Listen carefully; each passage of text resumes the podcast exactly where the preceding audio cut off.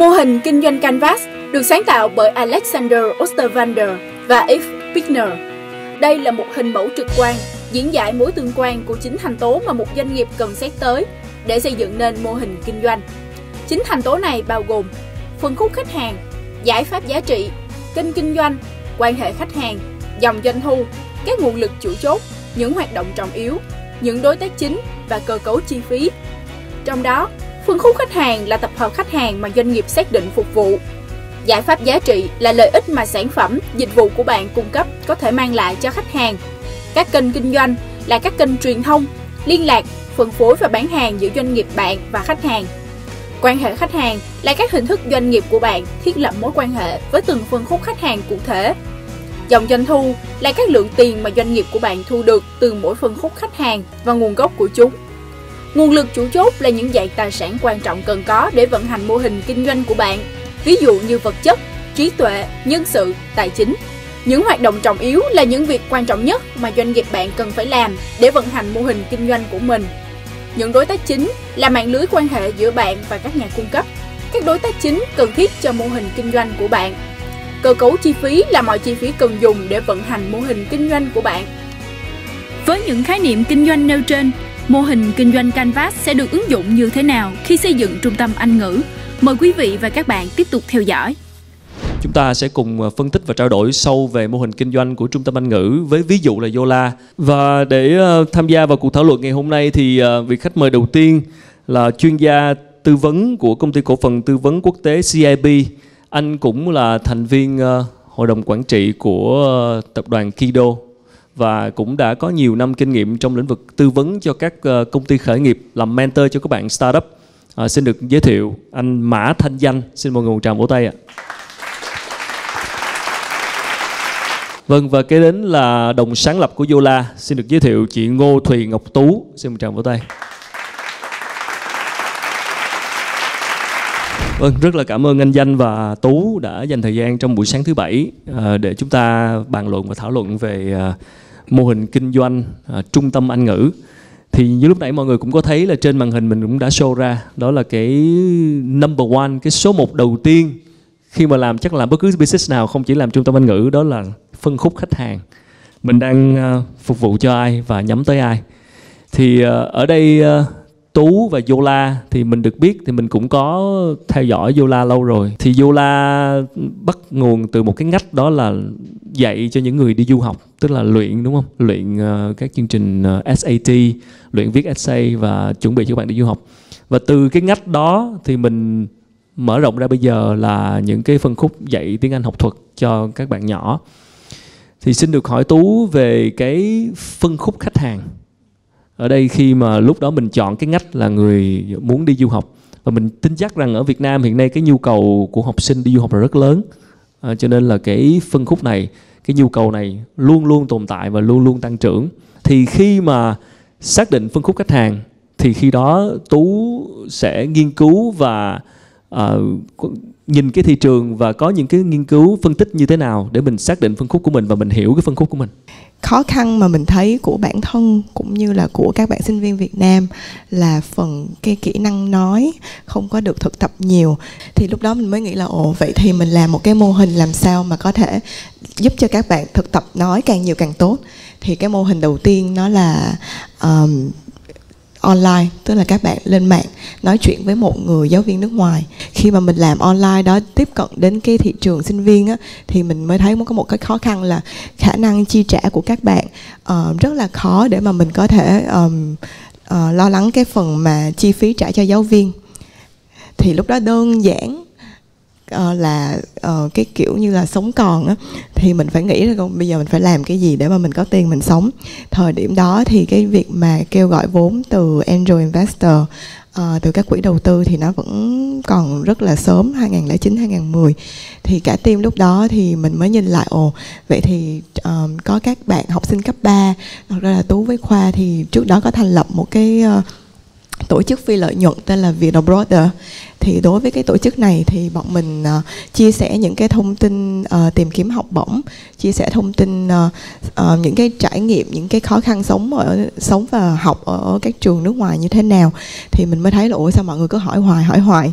Nhưng mà hỏi hoài thật ra là tại sao vẫn không phải là đa số đều đạt đến cái kết quả mình mong muốn. Thì mình mới thấy là cái thiếu phần chuẩn bị, không phải là chỉ có 3 tháng trước cái ngày mình đi học mà là một cái chặng đường định hướng ít nhất là 3 đến 4 năm trước đó, nếu mà bạn muốn định hướng vào những cái trường hàng đầu và tìm học bổng. Thì lúc đó thì cả team thật ra cũng nghĩ là ồ, thị trường đã có ILA, đã có Hội Việt Mỹ, đã có các bạn dạy tiếng Anh rồi thì chắc là mình cũng không cần dạy thêm đâu, mình chỉ cần đưa cái định hướng, hướng dẫn cho các em đây là những cái cách các em cần phải làm là được rồi. Nhưng mà đây là cái trải nghiệm của mình á, là khi mà mình tiếp cận trực tiếp đến cái người học thì mình mới ngộ ra được là cái gì mà họ học ở những chỗ khác vẫn chưa hiệu quả. Thì lúc đó mình chỉ hỏi những câu rất là basic là sách vở các bạn học là gì, rồi ở nhà các bạn luyện tập như thế nào. Thì những cái đó mình có thể thấy được là nó có hiệu quả hay không.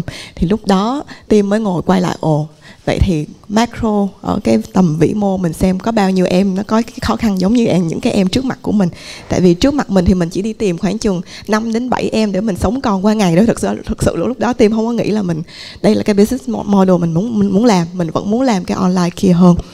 Thì khi mà mình đi xem lại con số phân tích á, thì ví dụ như thời điểm 2005 là như thời điểm Tú với anh Khánh đi học á, thì ở Mỹ chẳng hạn thì chỉ có tối đa tổng cộng khoảng chừng 4.000 bạn sinh viên Việt Nam thôi. Nhưng mà thời kỳ 2009 là 13.000.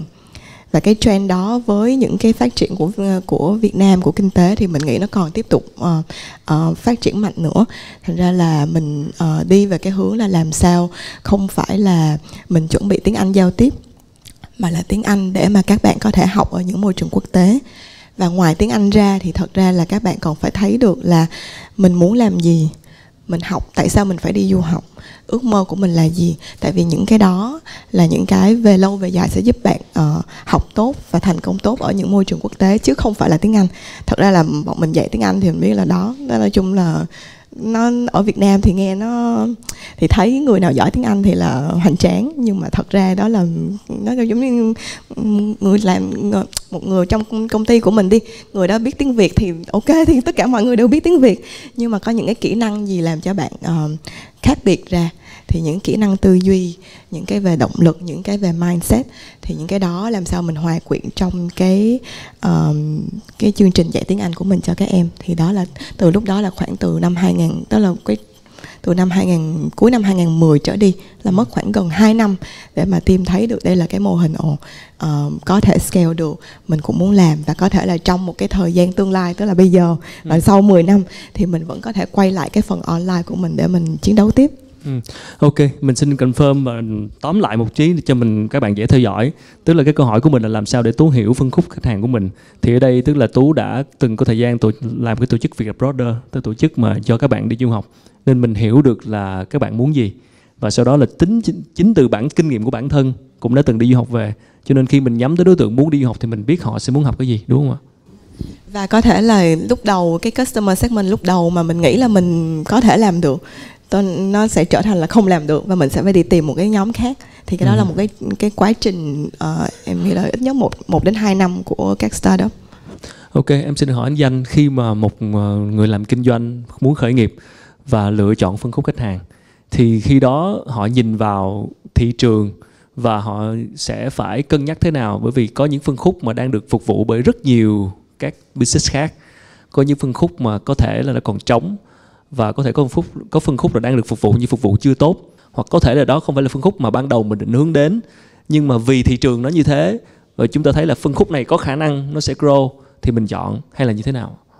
Thì các bạn thấy cái trải nghiệm của Tú là từ kinh nghiệm bản thân mình mới rút ra được. Thì các bạn thấy nếu bạn có cái nỗi đau về học tiếng Anh như thế thì chắc chắn những người du học sẽ cũng cần có những nỗi đau đó, thì Tú mới expand ra đó. Cái đó tức là đầu tiên các bạn phải tìm ra một nhu cầu nó có thật. Cái là đa số các shop chúng ta thường nhu cầu tưởng tượng. Các bạn học xong cái mô hình này các bạn ghi vô rất là hoành tráng là phục vụ nhóm khách hàng A, B, C, nhưng mà câu hỏi các bạn là nhóm hàng đó có thật hay không, các bạn phải trả lời có nhu cầu thật hay không cái đã. Thì chúng ta phải tìm, ai nói cũng học ngoại ngữ, ai cũng nói nhu cầu ngoại ngữ cực kỳ lớn á. Chúng ta thấy ai ở đây chúng ta học ngoại ngữ ít lắm là 5 năm các bạn. Có người học 10 năm, mà có người như đó học hoài à, nhu cầu cực kỳ lớn. Tuy nhiên, khi bạn vô, bạn phải hiểu được là gì? Cái dung sai, cái phân khúc thị trường nó có đủ để mà các bạn tham gia hay không? Tại vì khi bạn đầu tư, như Tú nói, đầu tư cơ sở rất xong hết trơn rồi, bạn quánh rất là hoành tráng, bạn thuê, bạn nghĩ là vậy, nhưng mà cái khách nó tới không đủ cái dung lượng mà để chi phí của bạn thì bạn cũng không có lời, bạn theo cũng không nổi. Nhưng mà có những bạn, bạn nói không, tôi làm nhỏ, tôi vô cái phân khúc đó chỉ phục vụ cái nhu cầu là gì các bạn? Người ta coaching về du học thôi, mà đặc biệt tôi chung du học Mỹ, nó khác Úc nha nha. Tại vì như tôi nói, tôi không chỉ dạy tiếng Anh cho bạn mà bạn nới khu vực đó, tôi chỉ luôn cái bang đó, bạn chưa đi tôi đã tưởng tượng ra rồi. Bạn học trường này nên ăn ở đâu, bạn chú ý những vấn đề gì, những cái đề về, chẳng hạn như ở Mỹ có những văn hóa khác, bạn cũng học để bạn hội nhập các bạn. Các bạn thấy vô các trường mà du học ở Mỹ, bạn thấy vừa vô là nó có những cái tuần hội nhập, người ta Scott bạn rất là nhiều. À, như thế thì bạn đầu tiên câu hỏi là bạn, tất cả các phân khúc bạn phải review hết, bạn muốn làm phân khúc nào. Và bạn trả lời câu hỏi cực kỳ cụ thể, dạy tiếng Anh du học, dạy tiếng Anh cho người đi làm, dạy tiếng Anh để xuất khẩu lao động, cũng có những xuất khẩu lao động thôi. Bạn ra vô đó, ví dụ bạn xuất khẩu lao động qua những nước để cần thì người ta chỉ cần những cái kỹ năng đó thôi. Ví dụ bạn làm về nurse thì chỉ học những cái từ ngữ về nurse thôi. À, bạn rất là cụ thể, chứ không nói tôi dạy tiếng Anh không chung chung. Và nếu bạn nói dạy tiếng Anh thiếu nhi, bạn cũng trả lời câu hỏi là thiếu nhi, cụ thể là bạn dạy cho thiếu nhi gì nữa các bạn, mấy tuổi, ra sao, có cấp bằng hay không cấp bằng, hay dạy phân hay là dạy để mấy. Còn có những người bạn nói không, tôi dạy cứ là dạy lại tiếng Anh cho các bạn, chẳng hạn như là phát âm chuẩn lại đi.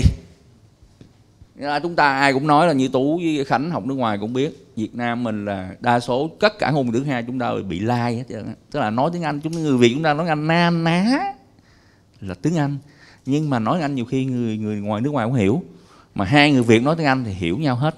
Tại sao sai cùng giống nhau các bạn? À, do đó bạn sẽ rất là cụ thể phân khúc đó. Chưa chắc nha. Nó sai cùng giống nhau, nó hiểu. Ai cũng đi nói New World hết, nhưng mà đâu phải chữ World nói chữ đó đâu. Thế giới nó khác chữ từ các bạn, đúng không? Do đó các bạn phải, đầu tiên, cuối cùng các bạn phải xác định là gì? Nhu cầu khách hàng, nỗi đau khách hàng ở chỗ nào? Liệt kê hết tất cả phân khúc cho tôi. Và thống kê cái phân khúc, nếu bạn không có thời gian nghiên cứu thị trường, thì như Tú nói nè, chia sẻ nghiệm bạn đi hỏi đi. Các người bạn, những người tương đồng với mình. Bạn capture đó hết. Thông qua mô hình của business model, những cái phân khúc này. Rồi xong bạn chọn cái nào dễ làm nhất, cái nào tôi có nguồn lực tôi làm được liền. À, và vừa rồi cái hội thảo đại dương đỏ vàng xanh tôi nói cách đầu tiên các bạn phải dùng 4 chữ B. Cái B đầu tiên bạn build lại thị trường. Rồi nguồn lực không đủ mình làm gì bạn? Borrow, mượn, mời nhau. Ủa? Anh bạn nào khởi nghiệp đừng mời người đó về làm, mình mượn nguồn lực đó. Các bạn, mô hình nó hay ở chỗ là bạn đừng bao giờ nghĩ nguồn lực mình có liền cái đã. Hãy nghĩ về thị trường trước. Rồi mình từ từ kiếm nguồn lực để mình tích hợp vào những cái câu phía sau. Còn chúng ta khởi nghiệp thường như bạn, chúng ta biết cái gì cũng làm đấy. Tôi biết đi học du học tiếng Anh về tôi dạy tiếng Anh, nhưng mà hoàn toàn biết tôi dạy cho ai hết trơn. Và tôi nghĩ tôi thiếu nguồn lực thì tôi không làm được. À, nhưng mà cái mô hình nó hay là bạn review hết tất cả, bạn sắp xếp hết tất cả, sau đó mới trả lời câu hỏi vô phân khúc nào, cần nguồn lực gì, bạn mới làm phía sau. Nhưng anh Danh nói những cái phân khúc thì muốn hỏi Tú thêm về một cái bức tranh chung của thị trường để cho những người muốn tham gia vào nhìn rõ hơn một tí. Tức là ở đây có nhiều phân khúc, người đi, dạy cho người đi làm, dạy cho người đi du học, dạy học sinh cấp bé, cấp 3. Thì ở đây hiện tại trong cái bức tranh này thì cái phân khúc nào là cạnh tranh nhiều nhất? Và phân khúc nào là còn tương đối có đất để có tiềm năng phát triển? Đối với lĩnh vực là thị trường giáo dục tư nhân đi ha, thì cái mảng đó thì thường là có mỗi con số mà mọi người thường hay nói ra là đâu đó từ 1 đến 2 tỷ đô tổng cộng. Thì chung đây là một cái estimate thì mình cũng không biết là chính xác thực sự nó ở đâu, nhưng mà trong cái mảng đó thì có hai mảng là đang phát triển, đang grow, tăng trưởng nhanh và nhiều, là mảng tiếng Anh và mảng trường tư, tính luôn cả từ mầm non, cấp 1, cấp 2, cấp 3. Đó, thì hai mảng đó là hai mảng mà còn đang tăng trưởng rất nhiều. Nếu mà bên YOLA mình thì đội ngũ hay tìm hiểu ở những cái thị trường quốc tế mà có những cái tính chất văn hóa tương đồng về giáo dục ở với Việt Nam, ví dụ như ở trong châu Á thì mình sẽ nhìn về Hàn Quốc, mình sẽ nhìn về Trung Quốc. Thì ở những nước đó thì mình thấy có một mảng mà ở Việt Nam không phải, thấy cũng chưa có nhiều lắm, là bên đào tạo về kỹ năng công nghệ thông tin ở cái mức ở cái độ tuổi là cao đẳng và sinh viên đại học. Thì thật ra là mình nhìn qua thì cũng có một hai bạn làm, nhưng mà cái số lượng các bạn làm so với cái thị trường nó vẫn còn rất là trống. Còn bây giờ mình đi sâu về cái mảng tiếng Anh á, thì mảng tiếng Anh thì ở trước giờ nghĩ là tới khoảng năm 2014, 15 thì mọi người vẫn chỉ tập trung đơn giản là tiếng Anh giao tiếp, tức là từ nhỏ đến lớn luôn. Nhỏ thì làm sao con có thể học với giáo viên người nước ngoài ra phát âm chuẩn, lớn thì làm sao thực tập giao tiếp, anh nói chuyện được trong công sở. Nhưng mà có cái bối cảnh lớn hơn á, là mình đang trong thế kỷ 21. Thế kỷ 21 có nghĩa là đầu tiên về công nghệ thì các em nhỏ ở đây, nếu mà các bạn nào có con nhỏ ở nhà thì thấy là ngay từ 2 tuổi, 3 tuổi các bé đã tiếp xúc với YouTube, các bé đã tiếp xúc với tiếng Anh. Nó rất là khác với hồi xưa mình đi học thì phải nghe tiếng Anh từ các thầy cô Việt Nam, hoặc là phải đi đến trung tâm thì mới nghe tiếng Anh chuẩn nước ngoài, hoặc là phải mua mấy cái băng đĩa. Nói chung là không thể nào mà lúc nào 24/7 cũng có thể tiếp xúc với cái ngôn ngữ tiếng Anh được. Thì cái đó là một cái thứ thay đổi, làm cho cái độ tuổi bắt đầu học tiếng Anh thay vì hồi trước là từ 9 đến 10 tuổi thì bây giờ nó xuống rất là sớm, 2, 3 tuổi có thể là bắt đầu đã làm quen với tiếng Anh rồi. Điều đó có nghĩa là nếu mà các em được tiếp xúc và sau đó là được học tiếng Anh thì tới tầm khoảng sau khoảng từ 4 đến 5 năm thôi, ngay cả các em không học ở môi trường trường quốc tế thì là cũng đã sẽ có thể đạt được cái tiếng Anh ở trình độ trung cấp intermediate. Khi mà các em ở cái mức độ đó rồi thì mình mới nhìn là làm sao các em có thể thông qua tiếng Anh, các em phát triển những cái tư duy mà mình cần có trong thế kỷ 21. Có bốn cái mảng kỹ năng chính là kỹ năng giao tiếp, kỹ năng làm việc nhóm, kỹ năng sáng tạo và kỹ năng critical thinking, kỹ năng suy nghĩ, tư duy phản biện. Thì ngôn ngữ nó là một cái công cụ hoàn toàn rất là dồi dào để chúng ta truyền tải được bốn cái kỹ năng đó.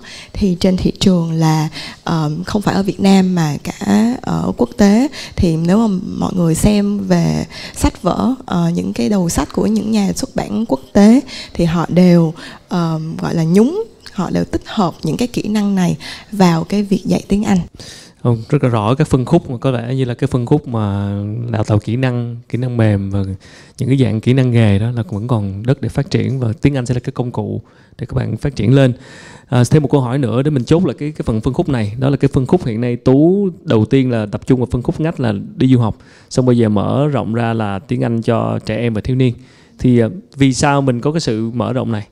Nhìn về khía cạnh giáo dục với khía cạnh kinh doanh ha.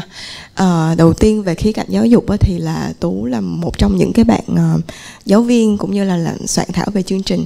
Thì khi mà mình dạy các em học sinh đầu tiên của YOLA, lúc đó các bạn là 17, 18 tuổi, thì mình hoàn toàn có thể giúp cho các bạn đạt được điểm cao, luyện cho các bạn học SAT, IELTS điểm cao rất là tốt. Sau đó thì mình theo dõi các bạn trong cái quá trình các bạn học và sống ở nước ngoài. Thì khoảng 1-2 năm sau thì các bạn đều nói là ồ, nhưng mà có một cái khoảng cách về kiến thức, không phải là kiến thức tiếng Anh mà là kiến thức tổng quát về văn hóa, xã hội. Hoặc là đối với các bạn theo cái ngành khoa học tự nhiên thì tất nhiên là cái ngôn ngữ các bạn phải học thêm nhiều hơn. Nhưng mà ngay cả trong ngành đó thì bạn có thể giao tiếp được về một cái nghiên cứu, hay giao tiếp về vấn đề kỹ thuật với nhau hay không. Thì khi mà mình thấy cái need đó, mình thấy là không thể nào mà dạy những cái đó trong 3 tháng, 6 tháng được hết. Ok, nếu mà nói được như vậy thì phụ huynh rất là thích. Tất nhiên học ít mà được kết quả nhiều thì mọi người cảm thấy là cái này chắc là hay đó. Nhưng mà thực tế là cái đó là nó phải là bồi đắp một cái nền tảng. Thì lúc đó mình mới nhìn tới cái độ tuổi cấp 2, tức là các bé lớp 6, lớp 7 có khả năng có tiếng Anh khá rồi thì mình sẽ bồi đắp những cái kiến thức nền tảng đó. Thì lúc đó là team mới phát triển ra là cái sản phẩm cho các em cấp 2. Còn về mặt kinh doanh á, thì thật ra là ở cái thị trường du học á, thì so với thị trường người Việt Nam phụ huynh Việt Nam có nhu cầu cho con học tiếng Anh thì nó vẫn nhỏ hơn. Thì ở một startup, ở luôn nghĩ là sau cái giai đoạn khoảng chừng 3 đến 4 năm thì mình luôn luôn có một cái nhu cầu tiếp theo là mình sẽ tăng trưởng, mình sẽ tiếp tục xây dựng công ty như thế nào. Thì cái này là hoàn toàn tùy thuộc vào cái lựa chọn cá nhân của cái nhóm founder. Thì có những bạn thì sẽ tiếp tục như vậy, tức là mình cũng không cần có một cái ambition gì là làm quá lớn cả, mình muốn làm sâu với một nhóm nhỏ, không có gì là sai cả, đó là một hướng đi. Nhưng một hướng đi khác là mình nhìn những cái mà mình có thể làm mà mình làm tốt cho nhiều người hơn nữa thì cái đó có tốt, cái đó là cái mà mình muốn làm. Vậy thì các em nhỏ hơn để chuẩn bị được đến cái mục đích, cái hướng mà phụ huynh cần thì nó là một chặng đường dài, không phải là mấy tháng luyện thi là được. Thì mình tiếp tục đi theo cái hướng đó. Thì thật ra lúc mà YOLA làm á, mình những cái này là cái rất là khó nói với phụ huynh Việt Nam. Phụ huynh lúc đầu thị trường rất là quen với cái chuyện là chỉ cần đi học nói tiếng Anh với người nước ngoài chấm hết. Nếu mà giáo viên không phải là người nước ngoài là họ đã đặt câu hỏi rồi. Thì bên mình thì mình thấy là dạy về kỹ năng tư duy, dạy về luyện thi, giáo viên Việt Nam hoàn toàn có lợi thế. Và mình thấy được là các bạn có cái tâm thế, các bạn dạy rất là care với học sinh, và hoàn toàn là các bạn có cái này, không biết có bạn nước ngoài nào ở đây, nhưng mà đó, mình thấy là các bạn học ở những cái trường đại học đều rất là tốt, có thể là hoàn toàn tốt hơn một bạn Tây Ba Lô đến Việt Nam chẳng hạn. Thì về sự thông minh, về khả năng dạy, người Việt Nam hoàn toàn có thể dạy người Việt Nam. Nhưng mà cái này là cái mà phụ huynh Việt Nam không có lòng tin, cho nên mình làm sao là thuyết phục được họ. Và thật ra thuyết phục là vừa marketing mà vừa phải đưa ra những cái dẫn chứng, những cái kết quả có thật. Thì sau một thời gian dài thì là mình đã làm được điều đó. Từ ban đầu là phân khúc ngách mà bây giờ thấy được nhu cầu thị trường và mở rộng ra và liên kết cả hệ sinh thái. Anh Danh có câu hỏi là có phải là em cái sự mở rộng phân khúc của em có liên quan đến du học đúng không em? Em mở cái này, tức là ở đây Tú cũng cho một cái ví dụ rất là điển hình và rất là hay các bạn. Khi bạn mở phân khúc á, bạn đừng có nhận nhiều phân khúc mà nó khác biệt quá, tức là nó có cái sự kết nối với nhau. Vậy Tú vẫn hướng về học sinh du học mà, nhưng mà cũng đánh phân khúc xuống thì sao vậy? Chị chuẩn bị trong 3 tháng thôi, giờ hãy chuẩn bị từ cấp 2 thì có điều kiện gì bạn lấy được học bổng tốt hơn các trường này, và có điều kiện hội nhập hơn, và bạn bao đó để khỏi bỡ ngỡ. Tôi nói một câu chuyện cơ bản thôi các bạn mà con mình đi du học, cái đầu tiên á, nó phải biết kỹ năng đi MRT các bạn. Ở nước ngoài toàn bộ đi bằng cái đó không à, nhiều người Việt mình không biết. Rồi vô nhiều khi mình nói sorry những kỹ năng cơ bản nhất đó, vô mà không mua vé mà vứt lên chừng 2-3 lần nó bắt ra là cũng là chết nữa, là cái điểm rất là mà bị dính rồi. Các bạn bị đó, tức là ý tôi nói là tiếng Anh nhưng mà dạy thêm các kỹ năng xung quanh để mà tập trung du học. Vì cái câu đầu tiên mà để chúng ta rút được kinh nghiệm là bạn mở rộng phân khúc phải có sự kế thừa thì bạn sẽ phát huy được điểm mạnh của các bạn. Vâng, mình chuyển sang cái mục tiếp theo trong cái mô hình business canvas, đó là cái value proposition, đó là giá trị mà bạn cung cấp, bạn làm gì. Thì ở đây lúc nãy Tú cũng có nói là mình cũng rất đồng tình, đó là ai cũng biết là sẽ phải làm gì để là phục vụ hết, nhưng mà quan trọng là làm được hay không. Thì bây giờ cái giá trị, theo Tú, giá trị của một trung tâm Anh ngữ cung cấp để cho phụ huynh và học sinh có thể lựa chọn mình thì thường là họ nhìn vào cái gì? Tùy người đó là phụ huynh hay học sinh. Nếu mà mình làm việc với người lớn thì thật ra là chỉ có một đối tượng. Còn mình làm với cái nhóm phổ thông thì người trả tiền là phụ huynh và người trải nghiệm là học sinh. Đó.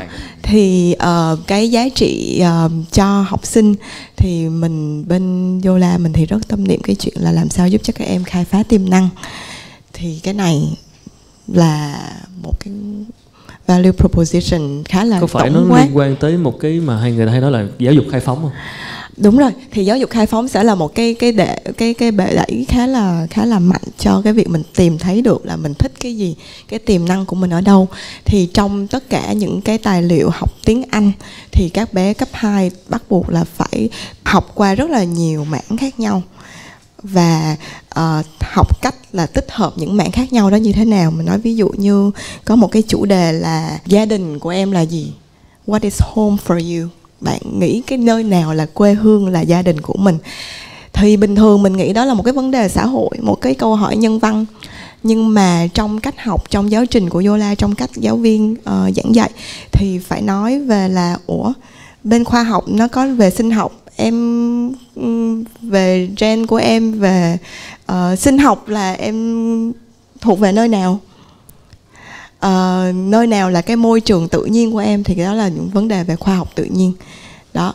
Rồi về cái bản thân các em sẽ suy nghĩ về gia đình của mình, nhưng mà mình còn khái quát tổng quát hơn là ủa vậy thì em có biết là những cái người mà hay sống ở nhiều nơi khác nhau, những người nhập cư, những người đi khỏi cái quê hương của họ, thì đối với những người đó thì quê hương là gì? Thì bạn sẽ tiếp cận một vấn đề ở nhiều khía cạnh khác nhau. Thì khi mà quay lại cái chuyện value proposition cho học sinh đó, thì khi mà các bạn tiếp cận những cái nhiều mảng khác nhau, quen cái lối tư duy rộng như vậy rồi, thì đến cấp 3 lúc đó người lớn đặt ra câu hỏi là ồ em muốn làm gì, thì các em đó nó mới có cái vốn để mà nó trả lời. Đối với phụ huynh thì lại hơi khác. Phụ huynh thì là khi mà họ tìm đến YOLA hoặc là bất cứ nơi nào dạy tiếng Anh thì đầu tiên họ cũng muốn chắc cái phần ngôn ngữ, cái phần tiếng Anh. Thì cái phần đó thì nếu mà phụ huynh không quá hiểu biết về tiếng Anh thì cũng phải có một cái, không có trong chuyên môn á, thì có một cái thang điểm họ phải dựa trên thôi. Thì họ sẽ dựa trên là ồ, như là đi thi, có các con có thể đi thi TOEFL, IELTS hay không, hay khi nào là phải có thể đi thi những cái bằng Cambridge Starters, Movers. Cái này là chia sẻ thật tình luôn. Đối với marketing gần như là nó rất là khó, mình phải nói cả hai. Tại vì nếu mà mình chỉ nói cái phần khai phá tiềm năng thôi thì phụ huynh không hiểu là tiếng Anh các bé sẽ phát triển như thế nào. Trong khi mình rất chắc chắn là nếu mà học sâu về tiếng Anh này rồi á, thì khi nào mà cần thi, phụ huynh cần thi cái gì thì đưa ra một cái bài thi cho con, có thể là làm quen qua trước một vài tuần thôi là con có thể đi thi. Không cần phải là học luyện thi mười mấy năm thì mới ra đi thi được điểm cao. Anh Danh, em muốn hỏi anh một cái bức tranh chung lớn hơn một chút cho doanh nghiệp và cho những người muốn làm value proposition, tức là mình sẽ cung cấp cái giá trị gì cho khách hàng. Ở đây thì chúng ta thấy YOLA là chọn cái phân khúc giá trị là khai phóng tiềm năng. Nhưng ví dụ một bạn mới bước chân vào ngành này và không có cái nguồn lực để có thể cung cấp được giá trị mà mình mong muốn, mà như lúc nãy nói là phải borrow, phải mượn. Trường hợp đó sẽ phải làm như thế nào khi mà chúng ta không có đủ nguồn lực, hoặc là chúng ta muốn cung cấp giá trị đó mà chúng ta không thể, mà chúng ta chọn giá trị đó để chúng ta tạo nên sự khác biệt so với thị trường, nhưng mà nguồn lực chúng ta không thể, mà như nói là có thể đi mượn, không phải là dễ làm chuyện đó. Thì ở đây những người làm kinh doanh họ sẽ cân nhắc như thế nào? Ok các bạn, đầu tiên các bạn phải sau khi chọn phân khúc rồi á, ví dụ như YOLA thấy là vấn đề du học rồi, hiểu thấy là bây giờ cái giá trị YOLA cung cấp không phải là Anh ngữ giao tiếp, không phải là pass qua cái SAT hoặc là IELTS, mà phải cho nó kiến thức tổng hợp để con có thể viết một bài luận, ví dụ vậy, viết một email để xin được một cái trường nổi tiếng như thế nào, với cái cách viết như nào. Nhiều khi có email thôi bạn viết đúng á, những cái trường nó cho học bổng đó. Thì vấn đề là các bạn là khi bạn thấy được cái vấn đề đó rồi, bạn phát triển các value offer, mà tôi nghĩ value offer bạn nên chọn hai cái value offer.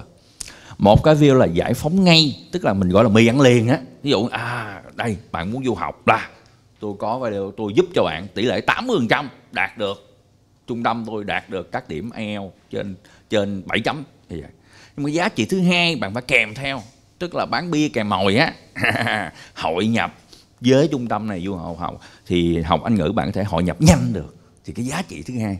Rồi trở lại câu hỏi của Khánh, mình đã thấy được cái nỗi đau rồi, thấy được cái giá trị mình định vị tốt hơn đối thủ rồi, mà không có lực để làm, mà mượn cũng được luôn nữa, thì giờ làm sao? Bạn dỡ bản đồ 64 tỉnh thành đi. Bạn không mạnh ở thành phố Hồ Chí Minh, bạn về Củ Chi bạn mạnh không? Về Cần Giờ bạn mạnh không? Vậy thì mình phải đổi không gian địa lý. Bạn không tin chứ những bạn mà học tiếng Anh ở đây nhiều khi về quê là trùm bạn. Đúng không bạn? Tại sao bạn không đổi, tạm đi vào một thị trường cứ bay bám Hà Nội và thành phố Hồ Chí Minh không à? Trong khi nếu bạn dỡ bản đồ cả một đại dương xanh về tiếng Anh, Cà Mau tôi dạy cũng được vậy. Vấn đề là nếu không đủ, mình khả năng mình sử dụng không được nữa rồi, đổi thị trường cho tôi. Đó là một cách. Còn nếu bạn cảm thấy không được nữa thì sao các bạn? Bạn phải tìm một value offer khác vừa đủ với bạn. Ở Gò Vấp, bây giờ ai mạnh ở quận nhất tôi không biết, tôi mở trung tâm ngoại ngữ Gò Vấp thôi, còn tôi vẫn làm những điều đó giá rẻ hơn. Và thị trường bạn không ai mà quơ tay ôm hết cả bánh thị trường đó. Ai cũng có độ hở. Vấn đề là bạn bắt đầu từ cái thông minh, đối tượng khách hàng nào, mục tiêu của bạn. Dạng anh nói tôi dạy kèm được không? Tôi dạy tới nhà anh tôi dạy được không? Cũng là một kỹ thuật. Nhưng mà tôi cứ quản lý rất là nhiều người kèm, tôi thành một platform kèm về tiếng Anh cũng được vậy, ai cấm. Nhiều khi khởi nghiệp đó thông minh hơn à, bạn nhiều user, bạn thành kỳ lân à bạn. Trên thế giới có những cái đó nữa. Trở thành nền tảng kết nối ở giữa. Chính xác, bạn chuyển lại kỹ thuật. Mà thời đại là thời đại gì bạn? Thời đại của text, Rồi bạn digital transformation, bạn sử dụng những điều kiện đó.